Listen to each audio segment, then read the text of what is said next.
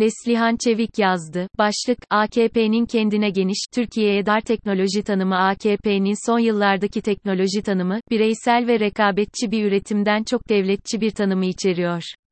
TOGG, drone gibi ilerlemeler, bireylerin üretebileceği projelerden çok devletin güdümündeki gelişmeler. Demokrat Parti Genel Başkan Yardımcısı Neslihan Çevik yazdı. Senelerdir uzmanlar belirli göstergelere bakarak, Türkiye'nin teknolojide dünyanın gerisinde kaldığını söyler. Bugün ise, yurt dışına göçen mühendisler ve ekonomik krizle beraber bu problem derinleşti. Ancak, AKP son zamanlarda bu problemi kabul etmek bir yana dursun, savunma sanayindeki hamleleri, TOGG ve Teknofestlerle teknoloji problemini ortadan kaldırmaya başladığını söylüyor. Hatta seçim yaklaştıkça havuz medyada AKP'nin Türkiye'yi küresel bir teknoloji gücü haline getirdiğini dinleyip duruyoruz. Peki gerçekte durum ne? Bu hamleler ile Türkiye gerçekten batıyı yakalamak üzere mi veya hakikaten küresel bir aktör mü oldu?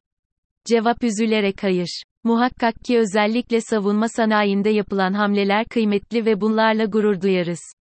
Ancak 20 senelik AKP iktidarı bırakalım teknoloji açığını kapatmayı, teknoloji problemini derinleştirdi.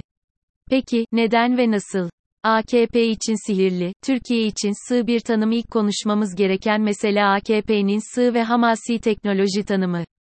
Teknoloji bilim, iletişim ve finansal teknolojilerden veri analizi, yazılım, sistemler gibi materyal olmayan ürünlerden bilgisayar, çip, tank, dırvan gibi materyal ürünlere kadar pek çok ürünü kapsamasına rağmen, AKP teknolojiyi ilkesel olarak hacmi büyük fiziksel ürünler olarak tanımlıyor. Araba, helikopter, roket drone, tank vesaire bu hiç şaşırtıcı olmamalı. Bu tip ürünler mutlak hakimiyet, muktedirlik, görkem etrafında siyaset kuran iktidarlara iddialarını inandırıcı hale getirmek için en kullanışlı, adeta sihirli bir araç sağlar. Bunun ne sakıncası var? Bu tip siyaseten elverişli ürünlerin, devasa maliyetleri ve uzun imalat ve ticarileşme süreçleri dolayısıyla, üreticileri bireyler veya firmalardan ziyade hükümetler, bürokrasi ve hükümete yakın olan aktörler olur ve doğal olarak da teknolojik atılım, gelişme ve icatta iktidarın ve yakınlarının tekeline girer. Kısacası, bu sığ tanımın ilk sakıncası teknoloji sektörünün kendi dinamik sivil piyasasını, aktörlerini, organik bağlarını oluşturmakta zorlanması olarak karşımıza çıkıyor. Tam da bu yüzden tanklar, TOGG veya dronlar Türkiye'nin dünya ile arasındaki teknoloji açığını kapatamaz. Bu açığın kapanması için teknoloji üretiminin tabana yayılması gerekir. Diğer ülkelerden örneklerle açıklayayım. Rusya Dünya Askeri Güç Endeksinde ikinci sırada iken, küresel teknolojik gelişmişliği ölçen endekste 45. sırada, yani düşük teknoloji grubunda. Bundan askeri sanayide önde olanlar sivil teknolojide geri olur gibi bir argüman çıkmasın. Nitekim, askeri ve savunma yatırımları dünya ortalamasının üzerinde olup, teknolojik gelişmişlikte de üst grupta olan ülkelerde var. Mesela, Güney Kore, İrlanda ve İsrail, bu ülkelerin her biri sürekli dış tehdit altında ve bu sebeple savunma sanayi yatırımları da oldukça yüksek. Ancak Rusya ve Türkiye'nin aksine bu ülkeler devlet güdümündeki ürünlere değil geniş bir teknoloji sektörüne ve girişimciliğe yaptıkları yatırımlarla dinamik ve yaygın bir teknoloji sektörü oluşturarak teknoloji açıklarını kapattılar ve birer ekonomik mucize haline geldiler. Güney Kore dünyanın dünyanın ilk 10 ekonomisinin içine girdi. İsrail bir avuç çölde girişimci ve Startup Nation adını alıp yani girişimcilik ulusu yatırımcılar için bir cennet haline geldi. Savunma ve güvenlik şirketlerinin milli hasıladaki payı ise 2009'dan beri sadece %5'ler civarlarında. Teknoloji tavanda kalırsa, AKP'nin kendine tam oturan ama Türkiye'ye dar gelen teknoloji tanımı aslında teknoloji üretiminin tabana yayılamamasına sebep oldu. Fiziksel ürünlere gösterilen itibar ve önem bir taraftan sektöre yeni girecek olan kuşağın diğer alanlara akışını sınırlıyor. Teknofestler helikopter, roket dizaynı yapan yüzlerce liselilerle ve 20'li yaşlardaki gençlerle ile dolu. Ancak, istisnalar olsa da birkaç genç mühendis tarafından bireysel çabalar ve öz kaynak üzerine kurulmuş bir girişimin uçak, araba, roket yapıp bunu bir de ticarileştirmelerini beklemek saflık olur. Nokta. Bu tip fiziksel ürünler tabandan tavana bir ivme sağlamak yerine, devletin güdümünde olur, çünkü maliyetleri yüksek ve süreçleri girişimcilerin dayanamayacağı kadar uzundur. Sonuçta teknoloji hem icraat anlamında hem gençlerin zihninde ulaşılamaz bir nesne haline gelerek, belki de pek çok genç beyin kaybediliyor. Halbuki 1,8 milyar dolara satılan oyun şirketi olan Peak Games'in genç kurucusu şirketini İstanbul Kadıköy Moda'daki evinde kendi beceri ve bilgileriyle kurmuştu. Nitekim Facebook, Apple, Amazon, Alibaba gibi şirketlerinde içinde olduğu dünyanın en değerli 10 şirketi bireysel inisiyatiflerle ve teknolojinin işte o fiziksel ve hacimli olmayan alanlarında ortaya çıkmış teknoloji şirketleri. Diğer taraftan, fiziksel ürünler dışındaki teknolojilerin aynı itibarı ve siyasal, kurumsal, finansal desteği görmemesi her şeye rağmen bu alanlara giren girişimcilerin vergiden tutun da fon bulmaya kadar pek çok sorununun çözümsüz kalmasına sebep oluyor. Yani girişimciliğe başlamada, devam ettirmede ve ticarileşme sürecinde bariyerler olduğu yerde duruyor. Hatta bu bariyerler bazı durumlarda kurumsallaşmış hale geldi.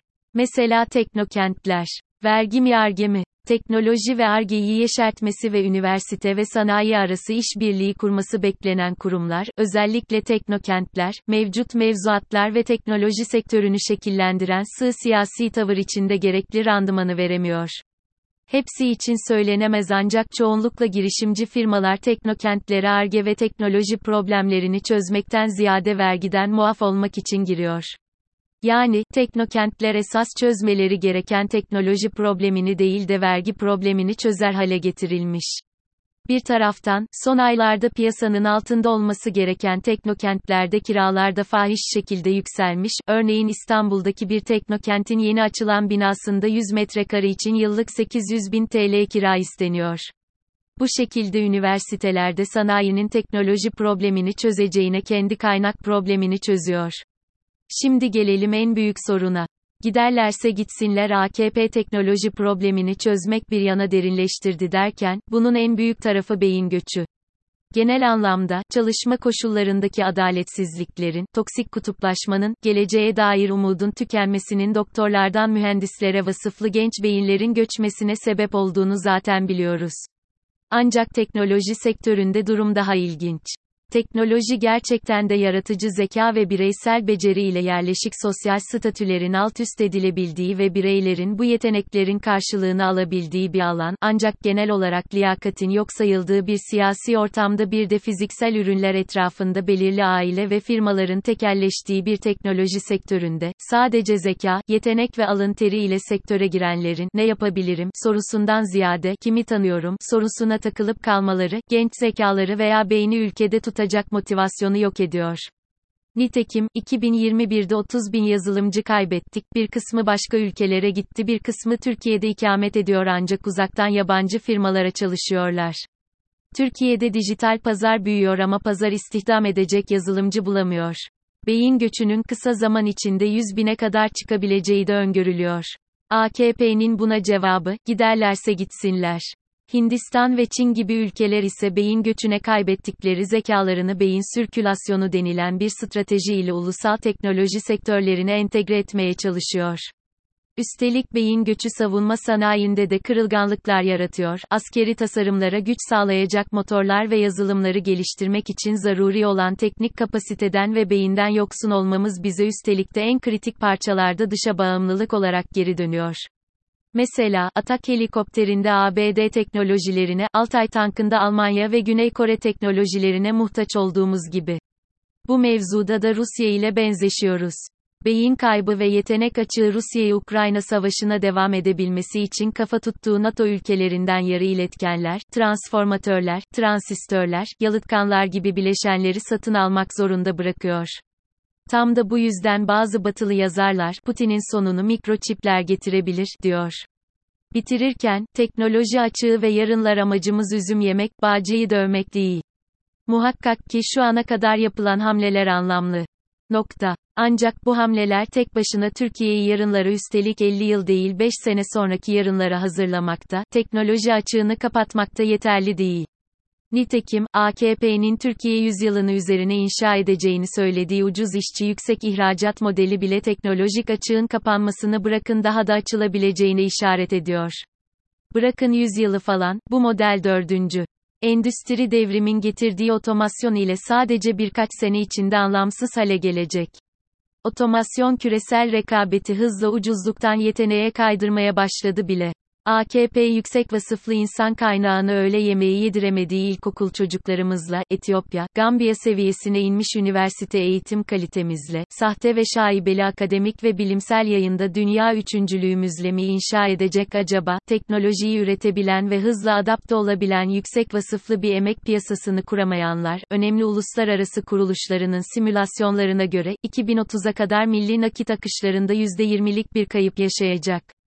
Kaliteli insan kaynağı olanlar ise, içinde bizden göçen zekalarında olduğu, dördüncü endüstri devrimi teknolojilerine öncülük ederek milli nakit akışlarını %20 arttıracaklar. İşte burada kaybedenler grubunda olmamak için teknolojiyi AKP'nin değil Türkiye'nin sihirli öğesini haline getirmeliyiz. Aksi halde teknoloji açığımızı kapatmamız mümkün olmayacak. Bunun için de ilk olarak teknoloji tanımını partizan angajmanlardan arındırıp dünya ile eşgüdümlü ve değişen koşullara uyumlu şekilde yeniden yapmalıyız. Çünkü doğru politikalara ulaşmak doğru bir tanımla başlayarak olur.